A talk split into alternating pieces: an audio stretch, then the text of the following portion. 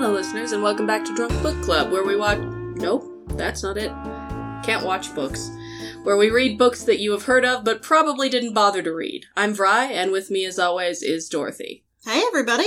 And this time we returned to the old and familiar well of the Vampire Chronicles, which started out this series. As always, Dorothy is making the drinks. Uh, I have been reduced to uh, non mixed drinks. I'm not allowed. Vry is drinking sparkling wine. I'm drinking a Vampire's Kiss cocktail, which has uh, Chambord, raspberry vodka, and a little of that sparkling wine. If you can't afford the Chambord, any raspberry liqueur will do. Similarly, if you want something a little less hardcore, um, you can always substitute the sparkling wine with cranberry to intensify the red. Yeah, as it turns out, these taste really good, uh, but they're entirely made of alcohol, so you can drink two or three of these and then wind up flat on your ass. Uh, I may have discovered this. I know. They taste like soda. They do, and they're red and pretty, and it's it's good. And So they I- have all the, the effervescence of a vampire's kiss. that is the worst thing anyone has ever said. That's not even good enough for a tagline. That's the worst. An anime has definitely said that at some point. Maybe. Maybe? No further than maybe. The vampire anime I've been watching lately is shit. and I mean, fair enough, this is shit too. As I mentioned at the top of the show, we uh, started out with Prince Lestat, which is the direct predecessor to this novel, Prince Lestat and the Realms of Atlantis. So, if you head back to that first episode, you can get an idea of what went on before then, or at least as good an idea as we have. No guarantee of clarity. But um, you don't have to do that. We're going to do our uh, level best, despite being drunk, to sort of give you an overview and acquaintance with this 13 book series. It's many years of our lives. We've made poor decisions. I mean, not that poor. Aww. It, it may have been how we met. I mean, we met because of uh because of the garbage reanimator boy. But like Six you only ever paid attention to me because I was like, "Hey, wait a minute.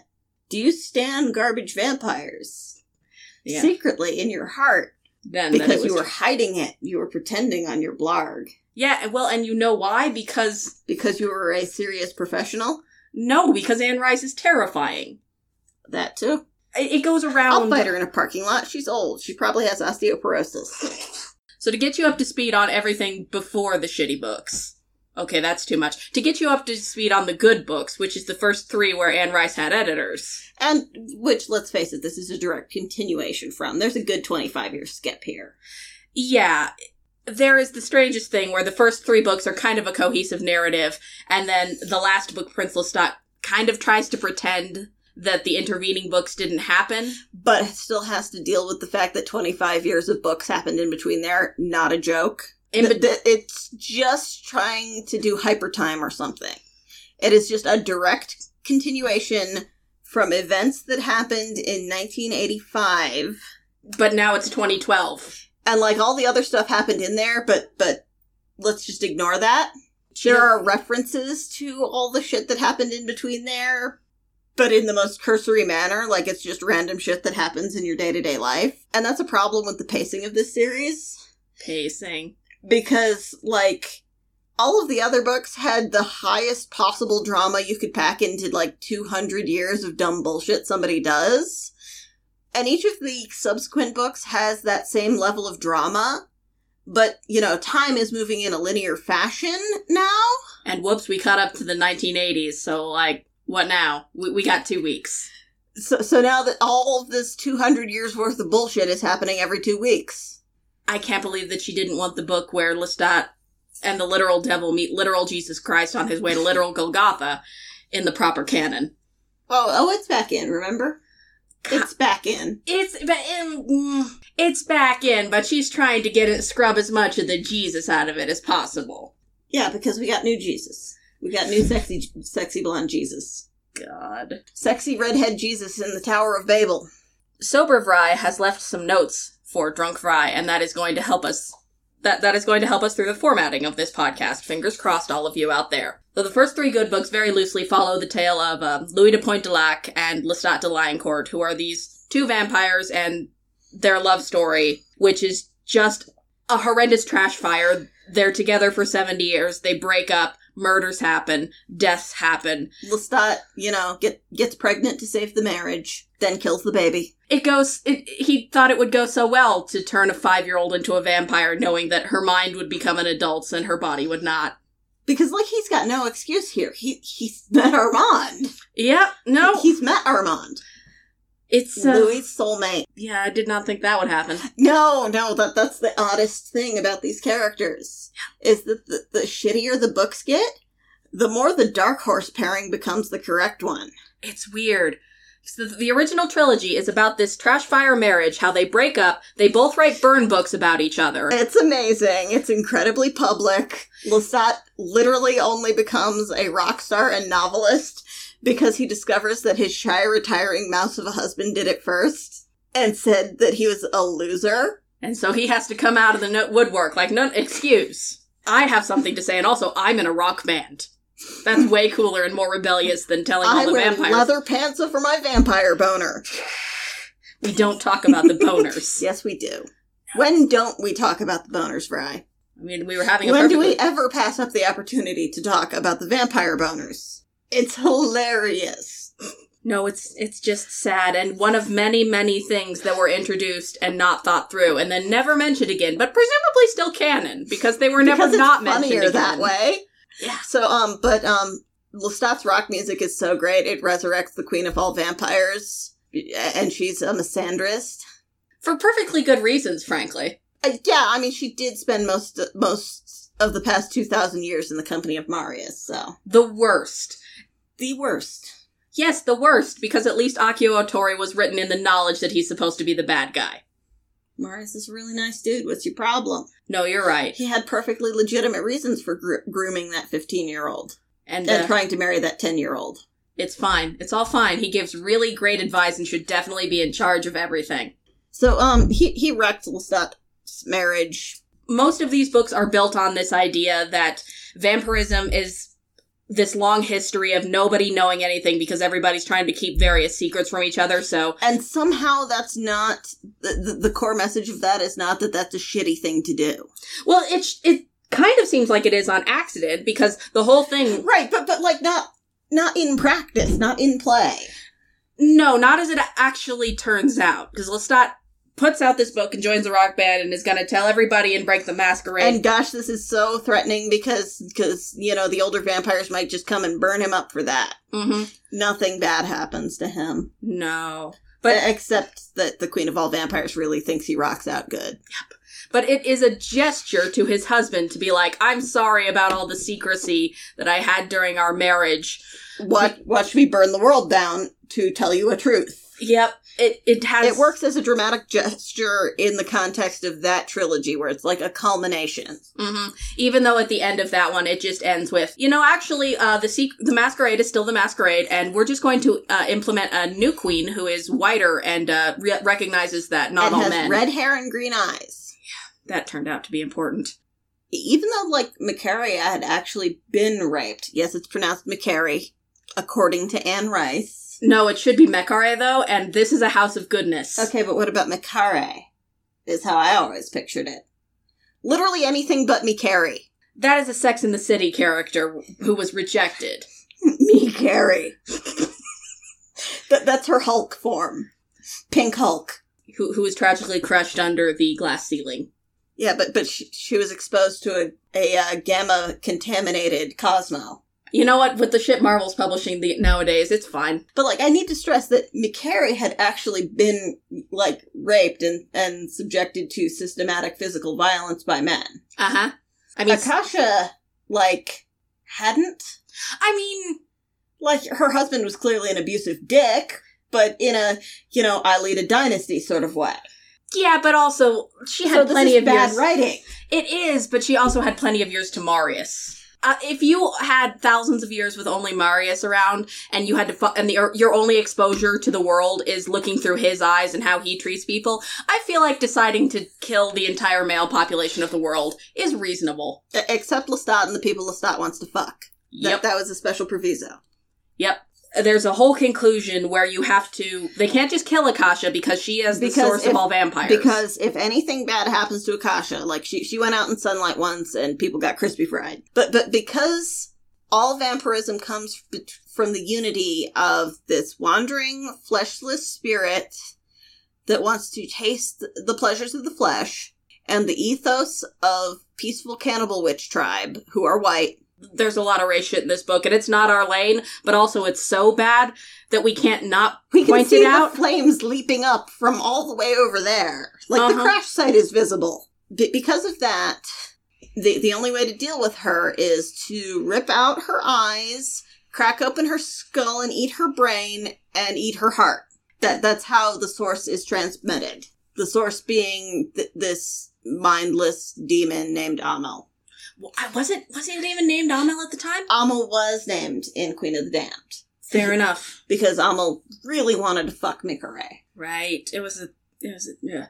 And so all of that becomes relevant, and all of the accompanying, you know, web imagery. He really wanted to fuck Macaire. no, each of them gets subsequently worse, and I hate it. Macker? Macker. No, that's the dude that works on your car. No, no. Macker. The dragon rider. Don't you bring that name to that house; she'll appear. With her tent pegs? So all of the source shit is relevant. There are subsequent books, mind. There are books where Lestat has other adventures, and then she runs out of gas with that. And Including the, the time he eats a lady out after after having his eyeball ripped out by Satan. yep, and it was fine. visiting literal Jesus on his way to literal Golgotha. His eyeball's back. It's fine. It, it's fine. He fixed it. And then when she ran out of steam with that, she wrote books from the other perspectives that she hadn't cashed in on. And, And, books where she tied it into her other series where it was already kind of tied in, but no, let, let's just weld these together. And then there was her Jesus fanfic phase, a different Jesus fanfic phase. and also the werewolf books that uh, were I uh, can They only, did nothing. hmm Well, they In- didn't finish, so They did nothing in the bestseller lists to her satisfaction, probably because of those rogue Amazon reviewers I'll have a bunch of fan lore links for you. who Y'all, are you don't worry about the it. text from the wrong perspective. Ugh, it's a real tragedy. All of this to say, Prince Lestat uh, is a direct continuation uh, of the, the brain whipping, the brain ripping Vampire Queen book. Yep, because now the source is awake and cognizant of its own self identity and it's pissed about it. Right, and in Prince Lestat, a bunch of bullshit happened, and then Lestat ripped out Mukur's brain and eyeballs and heart and ate them. And so now Lestat is the source of all vampires. And all of the vampires had a seizure while he was doing this. but it's fine though. All of them. Mm, Every not all of them. single one. Nope, not all of them. We know because retconning. Every single one of them had a seizure while he did that. And now, now he's the prince of all vampires. Not king because Anne likes princes better. So now Lestat got a demon in his head. And it's a problem because the demon seems to want to take control over his body. But it's okay. Ultimately, that doesn't matter. It's not a problem. Yes. Like, it's a thing throughout this whole book that, that the demon keeps trying to make his hand move and shit. But it's not a problem. It's fine. Like, this is not me being sarcastic. This is a through line through the whole book that has no point or meaning and is worthless. Mm-hmm. It goes nowhere. Does nothing. There is a perfectly functional horror novel in here. Yeah. Where it's being told from the perspective of somebody locked into a body that's being taken away from them and used for mal- malicious purposes against all of their loved ones. Well, and it's even more fitting because Lestat, the main character, who plagues me, and yet whom I have the feelings about, is that Lestat's character arc has always involved the, the fact that he was turned into a monster against his will, and he is constantly fearing the loss of his humanity. And he, he struggles with the fact that he gets these power ups he didn't ask for that make him more and more inhuman at very quick rates relative to what he would just have by becoming a Because he was just a dumbass who wanted to fuck Yeah, he just wanted to be an actor in Paris. with his shit boyfriend. Uh huh, he was happy. He was a good boy. He wouldn't have even known that his life was shitty. But you know, he was kidnapped and raped by good guy Magnus. That is just one of the many signs that this book is fucked is that the guy who is explicitly a rapist, horrible person that, and, and these books draw a lot from Bodice Ripper, so there's a lot of rape apologism, but even those books know Yeah, that I've Magnus written is fucked up. I've written an entire essay on the way this like plays on on rape and virtue throughout the history of captivity narratives through bodice rippers. Mm-hmm. That's a thing I've written. By Realms of Atlantis, Magnus is back and he's a hot ghost now, and Lestat thinks a lot about how he should really just get over that whole rape thing because it was all for the best. Magnus's other rape victim is also here. Yeah, he deserves better. Lestat's granddaddy. It's weird when you say it like that. Grandpa Benedict. No, it's weird when you say it like that. The extremely boyish Grandpa Benedict. With his Werthers. Benedict would give people Werthers, is the Yes. thing. Yes, He, he would. totally would. Uh huh. Benedict is another character I've adopted because clearly the author doesn't care about him. That happens a lot because she has this problem. It started in Queen of the Damned is the thing, but then after Queen of the Damned, she didn't have an editor to stop her from doing this, where she likes to introduce a whole lot of characters for one-off perspectives, and then she gets bored with them. But she's not willing to, like, just collapse them all into single characters. Or kill them off. Sometimes she kills them off. Only the unimportant. She introduces an entire new character in this book just so she doesn't have to kill off an asshole who was introduced in the she last She introduces over 30 characters in this book. Oh my god. The thing to know about this book is that it was originally an original novel that was not vampire related at all. Originally, it was just a book about Atlantis, and then she realized, okay, she doesn't say this is what she realized, but like she realized it wasn't going to sell like that. She does admit that sh- that at random she decided to collapse it into the Vampire Chronicles books because she's incapable of writing without Lestat now. Mhm. That is, in fact, how she described it, as she can't really do writing without Lestat because Lestat, it, her thing with Lestat is weird. She's one of those authors who calls her characters her babies and insists that they talk to her. But but also they are her. But also they are her dead husband She's too close to her characters and has been writing this series for too long. for forty years, And it's a, you know, I would contend. almost fifty years, Uh huh. Yeah. because the original short stories started back in seventy two and didn't get accepted. Rightfully, it was badly written. I've read it. It, it's not very good. You know, I I'm would. glad I read it though because it contains the single best detail of the entire series. Mm-hmm. Go on. Daniel, the interviewer, met Louis at a bar called the Pink Baby. You're welcome. That's all you need to know. We all knew that he picked up this boy at a gay bar, but now, like, we really know, and we have a face to it. I, I just like to imagine Daniel lurking around this bar hoping to get seedy stories of the gay life for the radio. And he's still in the also, closet, so and also hoping to get a blowjob out of it. uh huh. Giving or getting. Not picky. But he's totally going to sell this as no, no, I observed the gays. I am an ally. Y'all know that trick? Mm-hmm. Or even more, look at this seedy underbelly I infiltrated. I'm not an ally. I'm an investigator. You're right, Either this way. was the 70s. It's the best thing ever. Like, this was the early 70s. This was before Starsky and Hutch did a gay episode. You know, besides the whole series. It was before AIDS and before cruising. That's a whole. Nope, I can't. I can't. I'm stopping myself. Check out our cruising episode from our 2017 Pride Month series. I, I was talking about the fact that these books definitely are about AIDS, but like, Anne continues to staunchly refuse to admit that she had books that are coded to be about AIDS. That's a whole nother can of worms. no, no, she insists that these are completely detached from the AIDS epidemic while writing books about gay characters contaminating one another. That's another fun game you can play with these books.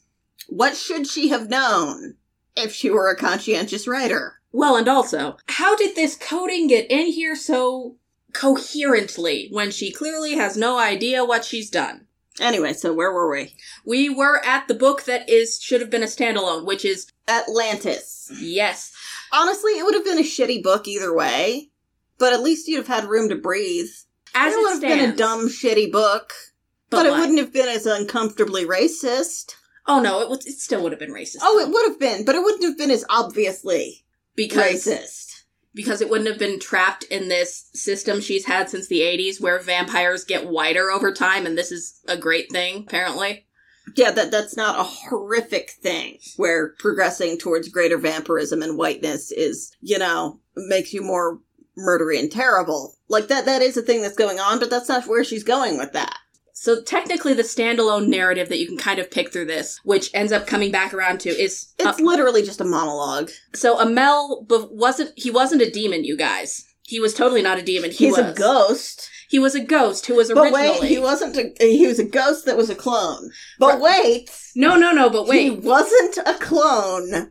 He was actually chosen by bird aliens to be. No, wait. Before that, he was a white child born to a village of brown Russian people who simultaneously had a very pleasant childhood, which taught him all of the virtues of uh, of warm, soft human feeling, as opposed to birds or or uh, reptiles. But also was reviled and hated, and ultimately sacrificed to the gods during a lean year because everyone found him repulsive on account of his pale skin, red hair, and green eyes. He is a persecuted white boy among brown people. And then he's the savior of the world. because aliens took him Mhm. and made him a super being and then sent him out to fix their monitoring stations. That's not a joke. He, he was literally told to repair radio towers, but he built Atlantis Yep. with and his superior knowledge and gifted things to the non-white peoples. And who then were wise and the ones who were wise enough to recognize his superior gospel. And then the aliens were like, "Ah, shit, we lost control because we actually wanted to wipe out the mammals and make some kind of reptile evolution the main species on Earth." Except we didn't. We're unsure. Except apparently it was some chess game where they didn't actually. But the longer we play out this game with dumb reasons. the more mysterious it is. But like, wouldn't it make more sense to send agents down with the explicit instruction to cause to cause problems and bullshit? Because they keep sending people down with like a different mission, but knowing that you'll try and rebel and that will create more strife in the long run. Are y'all familiar with Madoka? What am I saying? You're on the internet. You're familiar with Madoka Magica. Okay, I wasn't familiar with Madoka Magica until you made me watch it. It- my my daughter is good. Nothing else is. That's not true. My other daughters are also good. Everything else Are is they? shit. Yes. Are they? they are very thin. Well, yes, but I have feelings about them, and I, as you have learned from reading these books, that's a very potent feeling. It's Brad all has you need. feelings about Madoka. I do. I have feelings that it's mostly kind of shitty misery porn, but the gay kind of evens it out, and also there's a couple good characters. Doesn't the game make it worse? There is no movie. I'm just saying the capitalization on misery porn turning around the gayness kind of makes it worse. Well, yeah, but originally it, it ends with the gayness is the salvation of literally the entire universe. I bring up Madoka, the thing that I least want to know people's opinions on, ever in the history of the universe. In which girls die in reverse bust order. She's not wrong. Because the bird aliens are just Kyubey. They are emotionless white aliens who don't understand Well, no, human they, they emotion. have colorful plumage that looks like monk robes because Anne really decided she just likes the idea of balls swinging back and forth under things. and the burb aliens need our emotions because that fuels them. They subsist on the power of our strong emotions. It's really unclear why they do this. They appear to just be fapping to bird tube. yeah, pretty much. like there is literally no explanation of why they do this. They don't appear to not eat organic food. It appears to just be, eh, we we like watching things die. It's because the important part of this is that the burb aliens invented religion to have more, so that there would be more suffering for them to watch, and it's deep commentary. Because the only function of religion is to pornographize suffering. All religion, every religion. All of them. Uh, By which we, of course, mean Christianity, the only one whose vague shape of she conceives in this novel. The solution to all of this and the fact that Amel is fucking up their suffering porn is they Send make some brown clones that are not real people. they're not real people and also they're not as smart as Amel. and also they're very much extensively described as not real women. Yeah, there is one there is one woman among these four clones and just And she describes herself as a woman. But Mhm. Anne extensively describes her repeatedly as not really a woman. and like how deep does this shit go? We just don't know. It's probably And because. Yeah, I mean yes, probably. Allegedly, she's very litigious. No, no. As a reader, I would speculate that Anne is not sensitive to issues of gender and sexuality despite fapping over the gays for decades. She tries once or twice in this book and it made me real mad. Real mad. She did real bad. It, it was bad and awful. Um, Ursula K. Le Guin was doing the genders as a cis woman better than this 50 years before this novel was published. Before Anne ever started writing. Yeah, funny. So all of that by the way, is not told in a chronological fashion. That is info dumped in one chapter that's all done as an in dialogue monologue. In speech monologue. There we go. Right, because for some reason everybody's sitting here listening to this dumb bullshit. Mm-hmm. We haven't even gotten to the city. We haven't even gotten to Earth. I mean, they they go see Amel and they're so enchanted by what well, no, he's done. no. First, they come down to Earth, but first they're embedded within the tribes of the savages, which is literally the word used throughout the entire text. by the by the woman narrating who uh whatever her you know whatever her prehistory she What people now call black. I'm sorry this is a character who has been alive for multiple decades in America and is a black woman has lived as a black woman. Like, apart from anything else, she has lived as a black woman. Well, and also she has, um, heightened, um, cognitive abilities, which specifically are said to allow her to parse language and contextual usage of language at a greater rate than anybody else. So, if anybody could understand the implications of that, but anyway, they're embedded among the savages. They have like these four clone people. hmm Kapetria, who should be interesting but is not. the the, the lady with the vagina and boobs, uh-huh but but alas, her womb is barren, so she's not a real woman. she's a super scientist who's been Also, alive she- literally forever Yes, but she doesn't have hyperactive vagina emotions. She's cold and analytical, and also can't have babies. All of these disqualify her from being a real woman. Her partner, Welf, the only character described as having an afro like the word afro isn't used, but it's an afro. Mm-hmm. Um, doesn't talk much Garekyn Brovotkin. who has the most interesting backstory that we don't care about I want to read the book about him fucking a Russian prince after be- after being recently unfrozen caveman lawyer. That's his literal backstory and Because Anne got a boner for how sad it is that the Russian aristocracy was overthrown by them filthy plebs. boy, there's a lot of hating of the lower classes in this book. Like these books have always had wealth porn, but holy shit. But like she's specifically creating characters to come alive just to point out how sad it is that the Russian princes they were fucking got killed by plebs. hmm All of this is, is explained in like two and pages. Derek. Fucking Derek. Derek has feelings. He's he's That's his function. That that is the function for which the bird aliens designed him. he's a crybaby twink for plot reasons. I assume that Derek was originally a vagina having character, but then she decided to swap it with Kapetria for excitement and spice, and so that she could claim she did something unusual. And also because Derek has a lot of narration and you can't have female characters doing that. I mean, Kapetria de- delivers that entire boring ass fucking monologue. Yeah. Derek is an early warning system. Um, he was designed with hot blooded mammal emotions that the other clones don't have. So every time he has anxiety or stress, it's specifically functioning as some sort of shitty warning system that a problem is happening, but like very non-specifically, like anxiety actually works. Yeah, this is um, Except that every fucking time he panics, it's completely non-utilitarian. It has nothing to do with what's happening. well because he has PTSD. No!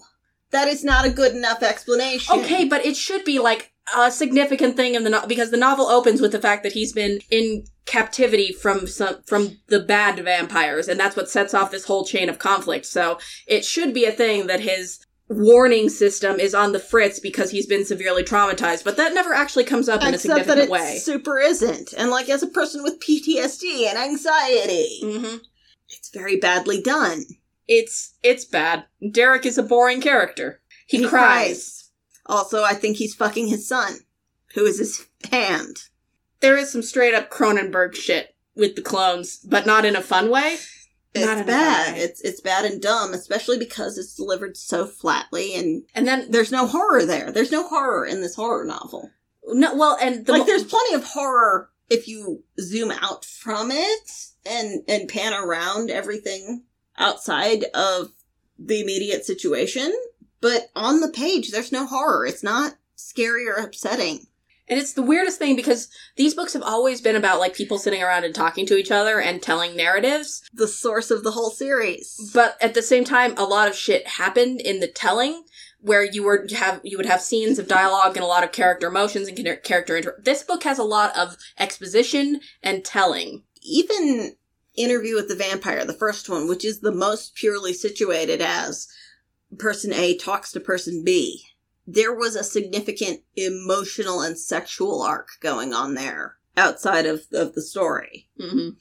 Like it wasn't significant action, but it, there was a very serious arc of emotions going on with Daniel, the interviewer, becoming infatuated and sexually excited by Louis and coming to pretty logical emotional conclusions and moral conclusions and aesthetic conclusions by the end of the night and then having a turn at the end of it. And that was a simple fucking story compared to this. Mm-hmm. oh god there's so much going on and yet it, functionally all it comes down to is hey let me tell you this big chunk of backstory and then And then brain surgery. and then people are like ah yes i understand and then they talk about their emotions but nobody is actually feeling any emotions and none of the emotions line up with how they act I mean, if we were to chomp from Linkara, a lot of this book boils down. should we do something We should do something. should we do something We should do something. that's it that's the book People standing around not doing anything, nodding back to one another. Even if even if you're here for the character relationships, it makes no goddamn sense. Amel's character is all over the place because he starts the book. Pretty delightful, honestly. Honestly, yeah. He starts the book as a horrible demon inside Lestat's skull who's constantly trying to ruin things, which Lestat's a douchebag, it's fine. I used to love Even this if- character, but now I mean, even if you do like Lestat, it's pretty delightful to see somebody being a catty bitch inside his head. Oh yes, because he deserves it. And so does everybody else, because Amel is constantly dunking on all of the uh, these assholes that Lestat hangs out with for some reason. Mm-hmm. It's kinda great. Although I would I would say that Anne is not writing Lestat anymore. She is writing Podstad because this character is just whatever her whim is at the he moment. irons his jeans. Yeah. Real Lestat would not iron his jeans. He would wear shitty ripped jeans and think it was cool. And it would be embarrassing, just like when I wear ripped jeans. Yes, but it would also be kind of charming. Unlike when I wear ripped jeans. Aww. He literally wears pressed jeans. I can't stress this enough. He wears a mm-hmm. red velvet jacket and pressed jeans. And since there's no shirt or jewelry mentioned, I can only imagine that he's just sitting there shirtless with like a red velvet sports jacket stretched over his pasty ass chest with a little bit of blonde peach fuzz. This is a character that everybody And- describes as a cool, rebellious maverick, by the And way. And definitely a black leather cowboy hat because he's a cowboy now. The worst. Probably a puka shell necklace is involved. Maybe some feathers braided into his hair. Stop, I'm begging you. Why? Because I'm right? They're drinking. They just downed the last to avoid answering. Because it's bad. So it is, in fact, very good to see him get dunked on, but then the dunking stops as soon as the clones show up and remind him that, hey, Amel, you used to be like this white savior dude back in Atlantis, and then he becomes the beatific savior of the entire human race. Atlantis is just Manhattan. Mm-hmm. But with Lucretia? Luricastria. Right, you're right. I brought the Adventure Zone into this, and that was already bad enough with Magnus. They don't deserve this. Magnus in the Adventure Zone is a good boy. I have no idea what you're talking about, but okay. Trust me, he's a good boy. Luricastria is a substance that Amel developed and built Atlantis out of.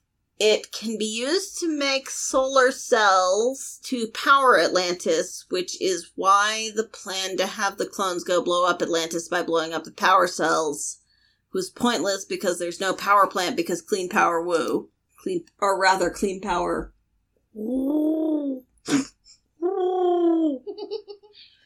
So apparently, somehow, this ghost, which tentacles touch all vampires, is turning their bodies into a scientifically produced substance that was made in labs 10,000 years ago in Atlantis. And this substance is energized through the provision of solar power, which it can collect and safely hold and, and utilize in a clean fashion. But for some reason that they burst into flame when they go inside. Yep. Yeah, this is her attempt to furiously dig her way out of the vampires turn white over time because no, no, no, they're just turning slowly into this clear plastic substance. It's not racist. But they can't go out in the sun. So, like, none of this makes sense. Not that there aren't plenty of plain old continuity errors. Uh, uh, like you mean the time when six pages apart, she forgets whether the chateau's been under construction for 10 or 20 years, and even the 10 year uh, quantity doesn't make sense with the last book. Oh no, I was thinking about the page where she says that Amel hasn't been like sentient until the 20th century because that absolves him of having affected Akasha and like pushed her towards instability and wanting to go on a murderous rampage. And then several chapters later, when she said when when she has him say that she t- he was totally awake and aware and knew Lestat the minute that he saw him in like the 1800s. And mind controlled him to come downstairs and play his violin in front of Akasha, and then they made out. Yep. So clearly, we know Amel can can travel throughout his tentacles to visit any vampire. And clearly, when inhabiting a vampire, Amel can compel them to, undertake physical actions and develop emotional obsessions. Yep. So, if Amel were to say, after Magnus raped Benedict and became a vampire, fix Magnus with an obsession with finding the perfect body for his successor, which does not actually fit Magnus's conception of his own perfect body, given what we see of Magnus's perfected body once he's a vampire, once he's a ghost, um, then uh, scour all of France for people who fit a specific visual profile and stockpile a bunch of corpses which all look close enough to be brothers before settling on Lestat. Yeah, it's it's explicitly mentioned in this book that uh, Amel and Lestat look close enough to be related, except that Amel had red hair. And green eyes. Mm-hmm. Which makes certain things fucking creepy. I mean, as long as we're on the fan wank train, Amel has been theoretically cognizant since Tale of the Body Thief and canonically has a deleterious effect on the stability of his hosts and has been visiting Lestat's head since Tale of the Body Thief. You know, the one where he became a rapist who bears no similarity to his original character. Yeah, but but he became a rapist in that one first while he was in a flesh body, a flesh meat body, not a Luricastria body. There was time before that when he was fucking around with David. I like to think that his brain meats carried over. Let me fan wank this. Abel is supposed to be Jesus, is the thing. He's a horrible. He's he's theoretically an interesting villain, but he's horrible. Mm-hmm. He's awful. Again, in the last book, it is a significant plot point that Amel can't stay in your head because it makes makes you paranoid and other and violent and otherwise messes with your thoughts. But that's completely gone here. Now it's just now Lestat, the narrator, is telling trust. us very clearly that there's no problems with Amel. Sometimes he tries to move my hand. Sometimes I wake up and I've done shit that I don't remember. Sometimes phone calls were made. But it's fine. He says he loves me and I love him, and we tell each other that a lot, even though there's no good goddamn reason why we should like each other. Even though, like, the shade early on was the best part of Amel. Meanwhile, that is another thing. The early books were delightful partly because there were these discrepancies between the emotional experiences of the characters and it was and everybody lies so you're trying to figure out, all right, who is lying about this? How does it benefit them? What is the actual true situation underneath of it? House would love to meet these people. Yep, he would be about it. And but th- by the time we get to this book, we always stop and say the prose always has to stop and say, I could tell they were telling the truth, and that's not supposed to be something to throw us off. It's just supposed to be what we're what we're taking emotionally from that scene. And it's so bad because these scenes are always so poorly written that there's a better horror scene underneath we haven't even touched upon the fact what this is doing as a sequel that is specifically bad. Because there are so many characters in this novel that as a consequence of Anne introducing too many damn characters, every new novel and then getting bored of them, the ones that you actually came to care about over the first couple of books that had arcs and relationships and were significant and shit, yeah, there's no time for them. A whole conflicts a whole relationship arcs are just mentioned in one or two sentences because everything significant happens in the last 80 pages of the book. But things like Marius and Armand, who have a, you know, a legendarily fraught relationship because, you know, Marius groomed and turned him and trapped him in the body of a teenager. They have an argument that we don't get to hear about except offstage. Daniel Malloy, who had a break. random reporter. Yeah, who has been unpersoned.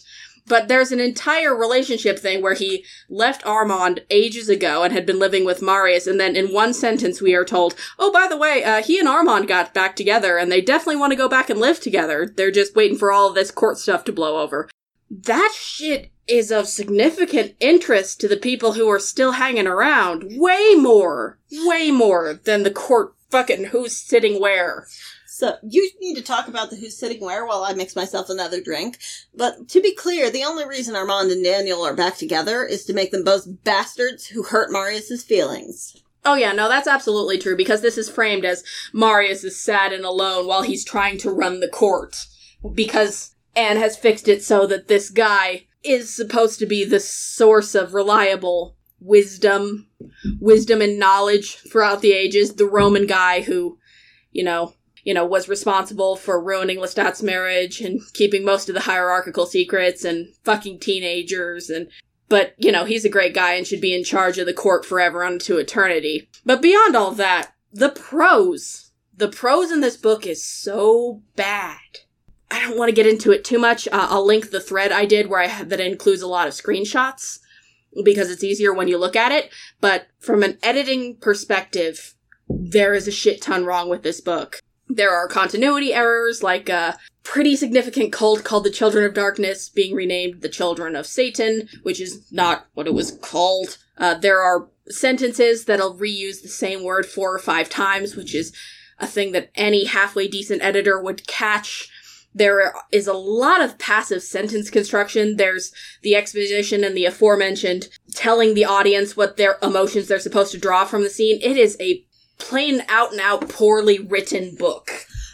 Also, just over the course of the book, it feels like she's working from character sheets a lot because she'll settle on a descriptor for a character and then everyone who meets them will use that same descriptor. Not just like noticing this person's blonde, but noticing a specific, very distinctive phraseology. Every single person, no matter when and where they're from in the entire history of the planet, We'll use the same phraseology because it feels like she's not bothering to organically integrate characters' perceptions into their own point of view. She's working from a set descriptor that's easy to to splice in. Yeah, again, a super scientist talks the same way as Lestat, who was never at, who never learned to read while he was alive. But but he did become a lead hacksaw in the early '90s before um, iPhones were too hard to use. Yeah, he uh, he used to be like a super great techno wizard until he forgot it. Was that Amel also?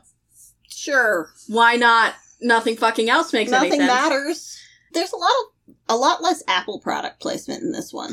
Yeah, Prince Lestat, you couldn't go five pages without mentioning that they weren't just using their phones; they were specifically using iPhones. Let's face it, they were rose gold. Absolutely, they were. That is the trashiest color, and therefore the most Lestatish. Whereas in this one, that she shies away from naming the brand of that, but she is full on Thob product placement still. I don't know when she discovered the word Thob or who introduced it to her, but I want to shake them until they stop. So all of the old fucks wear thobs. It's Not even, she doesn't even just say that they're wearing robes. Every fucking time she has, they are wearing a thob, italicized. A men's garment, which is she genders clothing a lot in this book. People, w- women aren't just wearing suits; they're wearing men's suits. which like no they're not No, that they're wearing suits. they're wearing their suits that Uh-huh. are theirs Uh-huh. like if you stole it off the back of a dead man that might be one thing that might be a man's suit Oh. but why would you do that when all vampires are millionaires Right, because wealth born. And you know, speaking of Gabrielle, one time back, in- gabrielle can't wear men's or women's clothing yeah, one time in the '80s, Anne Rice lucked into writing a coded genderqueer character, and she's been fucking it up ever since. gabrielle is her best character by the way thank god she's almost never in these books Oh yeah, because Anne hates her because she's blunt and doesn't put up with Lestat's bullshit. Which, even as someone who used to like Lestat or likes Lestat in the early books, he full of bullshit. But but you know, she's definitely not autistic. Oh God, um, you know, Somebody asked Anne once whether she, she meant to code Gabrielle autistic, and she literally laughed in their face that was a thing. That was the thing, and it was because bad. she's an asshole. as it turns out. Yeah, so it's not shitty enough that in some subsequent novels, she goes from writing Gabrielle as this person who is really discomfited, who's like main point of becoming a vampire is that she's super happy that she no longer has to wear dresses and she cuts off her hair and she really enjoys masculine presentation. And then she's really upset when her hair reverts to the length it was at her death because this is an aspect of her body and presentation that she can't control. Like ever, forever. It's a very effective scene. You remember the scene in uh in interview with the vampire, the movie, that didn't really go anywhere or do anything, but was a very good effects shot with Claudia? It was an intensely serious scene with with Gabrielle. Yep, kind of sad. But so in subsequent novels, Anne backpedals right the fuck on that and talks about how, wow, what a woman she is. What a small, petite, definitely a woman. And then by this novel, she goes back and forth in. Um, With- also, Gabrielle is a lesbian, but we don't use that word because we don't. We don't. She has a. I mean, I'm. Just like vampire. God, they, they've gone. They've gotten rid of the word vampire. I think it's mentioned once in the book, but mostly blood drinker. Because Anne doesn't actually want to be writing vampires anymore. She wants to keep writing the same OCs, just they're not vampires no more. Mm-hmm. But specifically with Gabrielle, she starts out the book with her her new lover, Sevraine, the one fat vampire. The, Full figured. I think that just means titties and ass. let me dream. Let me dream. Sabrine probably is as fat as me. which is to say, not really. But I'm like not thin, but yeah. yeah, poorly phrased. No, no, I mean, like that's the thing. Mhm. Is She is in that nebulous space of body typage where I'm fairly sure Mhm. that she's not more than 200 pounds. And so they roll up, and allegedly Gabrielle is now wearing shiftless gray gowns with pearls. No, no. First, she's wearing the shiftless gray gowns that that the Yannick uh, um, gold vampire caves of lesbians who hate men wear. That place sounds fucking awesome. It does. It sounds amazing. But then she's wearing her usual safari outfit. The, the word usual is used. Where, where she's wearing dusty khakis because Anne likes to describe anyone she hates as being dusty. I, I feel like somebody used the word musty around her and she misunderstood it. And then later on, Gabrielle is at a ball and has her hair down and You know, the It's- thing she hates. and is wearing strings of pearls, you know, like a real mom.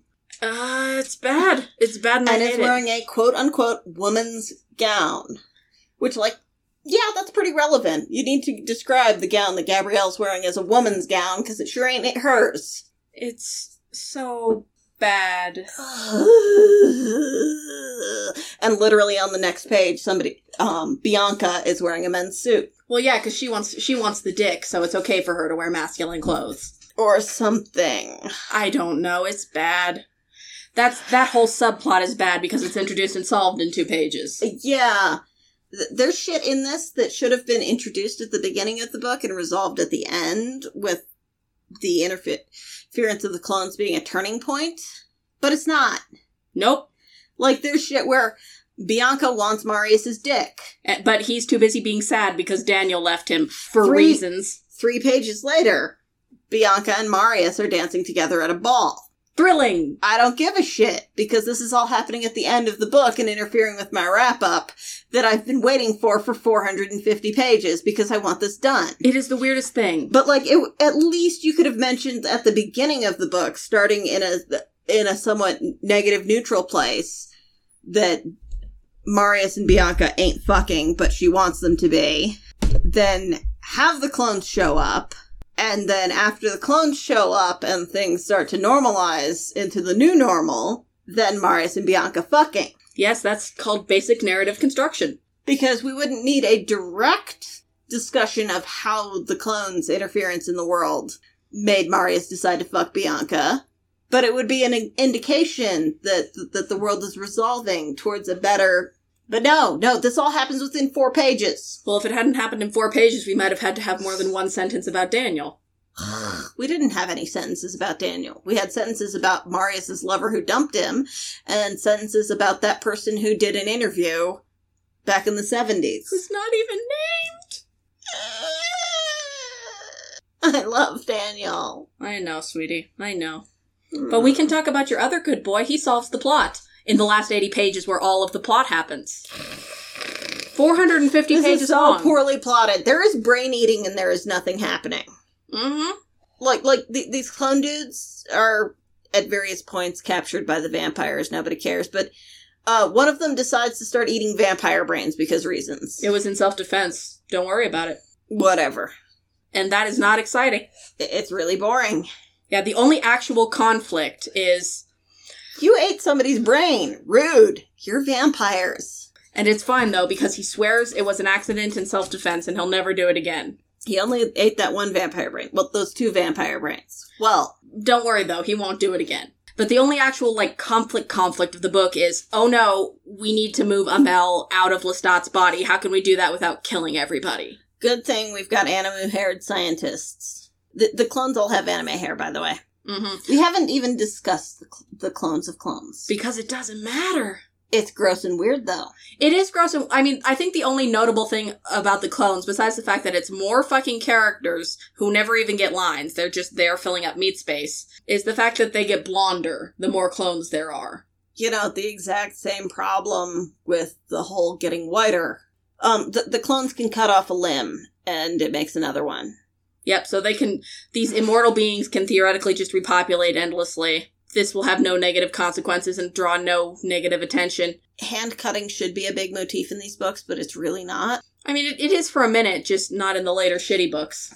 No, but I mean, it serves no coherent, consistent narrative function. It's not a thematic thing. hmm It's just a thing that keeps happening. Like she likes the image of a hand separated from a body, but there's no consistent meaning to it. hmm It it's it is not a symbol. Most of the things in these in these books are, whoops, you did it by accident. I guess you can trace a meaning to this. But but it, it's an oddly recurrent image without a meaning. There's no significance. hmm Um, Derek gets his hand cut off, and apparently over the course of ten thousand years, these fuckers never lost a limb and never discovered that, in total defiance of the laws of con- conservation of mass, it would grow another one of them. like starfish. So they all start growing other ones and just numbering them. Derek's clone is named Dare Two. This is treated as a very clever way to name them. This is a reasonable name that does not sound ridiculous at all. and they just keep doing this and it's not like triggering derek's you know fear and misery or anything his ptsd is fine with just getting subsequent limbs chopped off It's briefly mentioned that it was, you know, horrifying when, but but totally also okay when Lestat went around chopping people's arms off. He had to do it. uh-huh yeah because last book lestat chopped somebody's arm off and then put it back on It does keep happening. yeah all the way back to the first lestat book where you know that was the most ultimate form of objection somebody could visit on nikki who is not here No, no, no. There are ghosts of fucking everybody, but not Nicholas though, or Claudia. Nope. Those characters are interesting. Fuck them. Again, this is the most page time Louis has had in ages, though, and he is tired. It's so fucking tired. It, we we saved out a passage even to show how fu- like So after all this bullshit has gone down, after all of this has been discussed and the stupid clones have had their monologues and come and went away because they're secretive or something. something. Because they want to have clone orgies. Um, because the clone population is distributed identically to all Anne books. 50% of the clone population is a gay couple that fucks around. 25% of the clone population is a bisexual man in a serious relationship with a woman who fucks around. 25% is a woman who likes all the dick. Again, it is amazing that Gabrielle has a girlfriend. I mean, do they really do anything though? Yes, they do, and can't take this away from me. So the solution ends to this whole, oh no, what will happen if we take Amel out of Lestat's body is, Well, you know, if we take Amel out of Lestat's body, as we previously mentioned, fucking with the host of all vampires hurts the other vampires, and the weaker vampires suffer first. So Lestat has been like sleeping extra late and and waking extra late every day. And apparently, during those times when he's not awake, shit just keeps happening. But it's fine. It's fine. It's fine.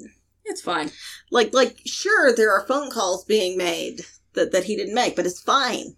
It's Mhm. fine. But then, But then, after this conversation has been going on for like weeks and everybody's dying inside and outside, Louis comes to him and is like, Babe, I know I'm just your kept boy. It is astonishingly how Anne took the relationship that fucking everybody was about and made it as completely unpleasant as possible.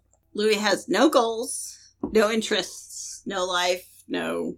His entire Point. philosophical conflict is completely brushed aside. Because now he just kills people that Lestat would approve of, whether or not he has any connection aesthetically or philosophically to that. And like the first whole book was a negotiation between aesthetics and philosophy. But nah, fuck that. He is he is no longer Louis. He is Lestat's boyfriend. with the green eyes that Lestat doesn't like to look at. They're, they're too luminescent green. It, it's another weird thing that should be horror, but is just weirdly dropped in there and forgotten. Be- because, like, I mean, green eyes are kind of a thing in this series. Mhm. Green eyes getting torn out of a face are a thing. Except that they're not. They're not. Louis' green eyeballs are fine. They're fine. It never comes up again after Amel mentions that, gosh, he really likes Louis' eyes and looking at them. And then Lestat suddenly mentions that he um, tries to, to get Louis to wear sunglasses as often as possible. But Louis is tired. And I'm going to read this as um as authentically as possible. Mm-hmm. Lestat, he said, I want you to please bear with me. Look at me. Pay attention. Listen to me for a change. He smiled to soften this and laid his hand on mine. Come on, Lestat, listen. I growled deep in my throat. All right, I'm listening, I said. I read all that foolishness when it was published Just like that is the longest like verbal interaction between them. Louis does not get to talk much. Lestat doesn't get to talk much. It's very yeah, no, he exposits sometimes at people and mentions that he just love, love, loves Amel. and just says dumb shit. Mm, Yeah, this book is weirdly open with admitting that he's dumb, but doesn't do anything with that. It's just like Lestat is stupid as fuck in this book. uh huh. But anyway, uh, Louis solved the plot, but Lestat's afraid that it's so dumb that people would pick on his boyfriend for It- being dumb. It is very oh sweetie, you thought you had an idea. Don't worry, your pretty But it's little not head. very science. and the the next conversation manages to be uh, Because insulting. Figured out that if you dead, you stop being connected by the tentacles. Right, if you die again after you've been vampired. Wait, if you die down here, don't, if you come down this far, then you're already dead. Whoa. They actually bothered to bring in continuity from one of the shitty books, where where Louis was bewitched into trying to toss himself out into the sun, but got and also back. fucking a woman, which is so out of character. I mean, he is gay. He is super gay. Like, I'm sorry. Louis is one of those characters that I'll come down as a bisexual and be like, this boy's not bi. No, all of his react. Like, he's horny because all vampires are horny, but he gay. But yeah, he tossed himself into the sun because um something something Claudia's ghost something something the uh, Merrick, something a witch told him to. She, she's dead. She's dead. Don't worry about it. she she killed herself off screen. But like, yeah, he set himself on fire one time about 15 years ago, And that disconnected him from the great central consciousness. and nobody noticed but him. And he only noticed when something bad happened to Lestat recently, which is very funny because that that's what he's citing because like he should have noticed about 2 years earlier. Wh- When when Lestat ate Mekare's brain, And everybody else was having a seizure, but Louis was fine. I I just imagine him like eating a sandwich. I know he can't eat sandwiches, but I kind of like to to imagine him just standing there. What's everybody doing? Sup? Maybe I better lie down. You know? It seems to be the dumb thing. yeah. And then everybody's getting up, and so is he. Who boy, that sure was unfortunate. What happened there? And, uh, Gosh, what did it feel like to you? and, like, on the one hand, I am very glad that Louis got to do a smart thing for the first time in forever because Anne resents him so much. For holding a lot of feelings that understandably she doesn't want to revisit. But also because readers didn't like David, who she wrote to replace him, and she had to bring him back. So I'm very glad he got to be central to this. But also, Armand also almost died by throwing himself into the sun, and there is no discussion of whether he is also disconnected from all of this. But the last book did mention that Amel never visits the New York Coven. So Which- I kind of like to imagine. Also, they never do any experiments on whether a vampire who has been severed from the central coil, siring people subsequent to that severing, whether those spawn are connected. No, that's and now we can never do that because, like, problem solved. right. Um, also, there's a mad scientist vampire who Yep. gets exactly one mad science point. He does because they have this conversation that is There, there, sh- there should only be one mad science vampire. There are two. One of them is a woman. yeah. It's just she should be another female character who should be interesting but never gets to do anything. She should just be combined with Farid. I have this problem with a lot of vampire novels where authors will introduce a female character to have vagina feelings and then introduce another character to solve that character's vagina feelings. But this character has a penis, where it would make more sense if you just combined the penis and vagina characters and had the person with the vagina who has a problem solve it themselves. But like, Let I mean, if we were to but go, vaginas can't think, as we all know. yes. Well, if you go down the list of female characters in this book, there's uh, Elaney who uh, is drawn in by Derek and gets her face smashed in. There but is- doesn't have her brain eaten. I'm so mad. I was so glad to see Elaney, and then nothing came of it. Uh, there, there is there is the lady scientist who gets two lines. There is Gabrielle. There's Kapetria, who gets the entire monologue but isn't a real woman. Yep. And then there's there's uh, Bianca who gets no lines. We're just mentioned. it- We're just told she wants to fuck Marius. Rose gets no lines. She has one or two, but they're not Uh, important. no, she doesn't have lines. She's it's just- mentioned that she has a distress. Right. It's mentioned that she strongly has opinions, but we don't hear what those opinions And are. And everybody overrules them anyway. hmm And Fuck so, Rose. I don't care about her anyway. I mean, she is boring, but just it, it adds up. Uh-huh. Oh no, it counts to the stats. I just don't care about her. hmm And uh, I believe that's it. Sevraine doesn't get any lines either. Bianca really wants that Marius dick. for God knows what reason. Ugh. Yeah, so it's not good. And the whole com- the whole mad scientist and Louis conversation winds up being insulting both to liter to fine arts and to science. Because first they treat Louis like he's stupid because he has gotten this idea as an applied theory from literature, but then at the end Fareed has this Except moment. that it's not an applied theory from literature. It's an applied theory from spiritualism, which was considered to be a legitimate a spiritual scientific movement in the late 19th and early 20th century. Like at the time it was happening, it was believed to be. But then at the end of the chapter, they go all the way to the other end, where like Fareed isn't like, "Wow, he could do more of this." He's like specifically like, "I will throw out all of my science and become a monk if this works." And I'm like, "All right, fuck." So just fuck both of these groups, I guess. What is balance? But yeah, basically, if your heart stop enough times, Herbert West is like leaning over, like like peering over the top of the page for a sufficient quantity of time. Herbert West leans in harder. well, as we know, the six minute limit. No, twelve minute. the six to twelve minute limit. then it's fine and we can restart your heart and you are no longer part of the mass.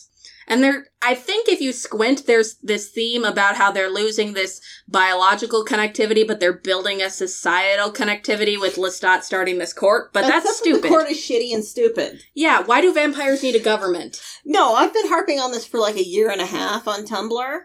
That it's stupid for the vampires to have a court because they have no collective interests other than being assholes to one another. I mean, the vampires who are doing business are doing business in the human world. So, what, you want us to have a court so you can collude? Yes. Yes, yes, actually. Um, vampires who don't have lots of money are rubes and uh, deserve shame. And also, we should probably kill them off because they're putting a lot of strain on that collective thing that we're just now severing with no problems. But, you know. Uh, You have no territories in common. You have no interests in common. Your hierarchies are bullshit. You you don't deserve a court. You don't deserve you're not a nation. You aren't a nation. You don't need a government. The only reason that anybody even put up with this government bullshit is literally the centralized power source for all of our bodies could kill us if somebody fucked it up. No, but it's, they just they all love Lestat so much, and they couldn't go on without him. Yeah, literally. What point in going on without him? An actual line Somebody spoken. actually says that. Is what point is there in being immortal if Lestat weren't there to sparkle at you? This is not somebody Lestat has fucked, by the way. It's just another person. No, that that's just a reasonable response to the concept of Lestat. He has a certain je ne sais quoi. Uh, Dickory? No, but, so, but but yeah, Louis like if the heart stopped long enough, you ain't connected. And that is his job done. Good boy. Now you go and sit and hold Lestat's hand. And so everybody freaks out and is like, oh, how do we test this?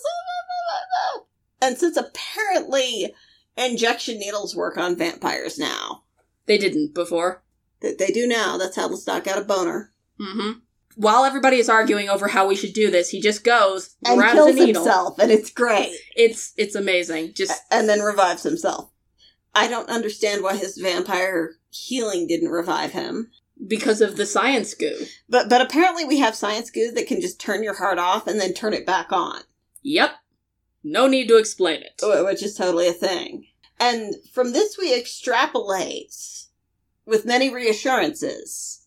No explanations, just reassurances. That if everybody had just left Akasha's heart out for a little bit before eating it, this wouldn't have been a problem ever.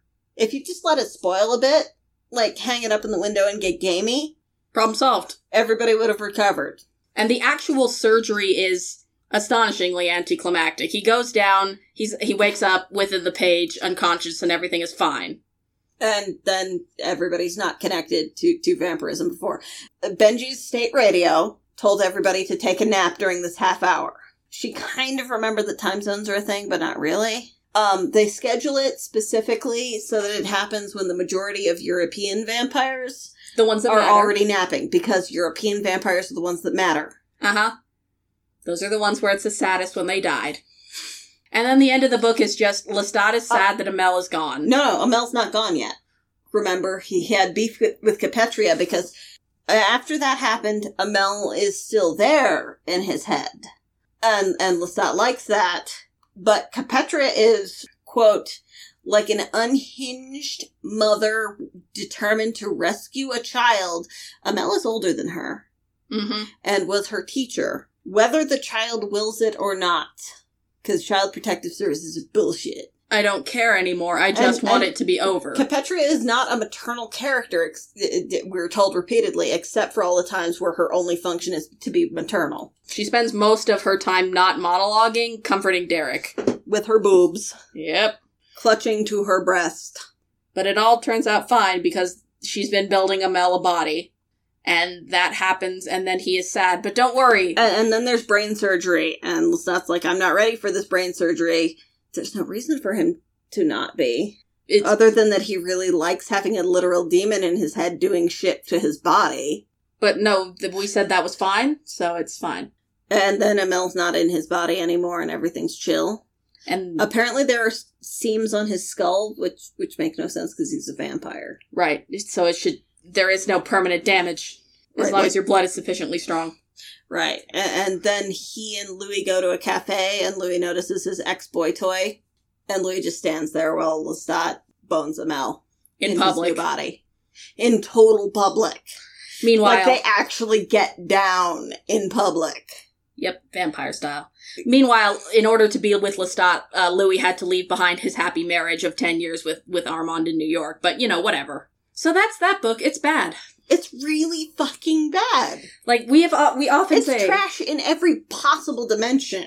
Yeah, because these books have, for a long time, had narrative choices that are either abhorrent or just poorly considered, and there have been continuity errors stacking up, but this is poorly written and planned on every level. like the prose level, the plotting level, the characterization level, the organizational level. Everything about this book is bad. It's not even fun to read, particularly. No, it took me like three and a half months to read this. I read like 50,000 words a day when I can. It's, it's like at minimum, if I can, if I can be lazy and just read. This book was so painful that both of us had to just constantly prod one another. Hey, we need to record. Did you finish this book yet? No, let's wait another month. But we got through it. We survived. And and next time we're gonna do something that's at least more readable. Well, debatably. But way more 60s. Yay! So that about wraps us up. Uh, if you enjoyed this podcast, you can find other episodes of this as well as our other podcast, Trash and Treasures, on SoundCloud. Uh, if you liked us, you could leave us a review or a rating on iTunes or Stitcher. Uh, helps people to find us, and we really appreciate it. You can email us uh, at trashandtreasures underscore pod at outlook.com, or you can get a hold of us on social media on Tumblr at trash and treasures trashandtreasurespod.tumblr.com, or on Twitter at trashpod, where if you sit, come over and uh, say hi, we might give you a shout out on the show. We always appreciate you. And with that, uh, what are we doing next time? Next time, we are looking at Chrome by George Nader, which um, most of y'all probably only know as the Robot with Dildo Arms book. You probably thought I was a photo manip. No, no, it's a real novel and we own it. I was so happy to get a copy a few years back. I have a weird book collection, and um, this is part of it. So we're going to take a look at this very gay sci fi book from the late 60s. All right, so look forward to that, listeners. And until next time, take care of yourselves out there. See y'all.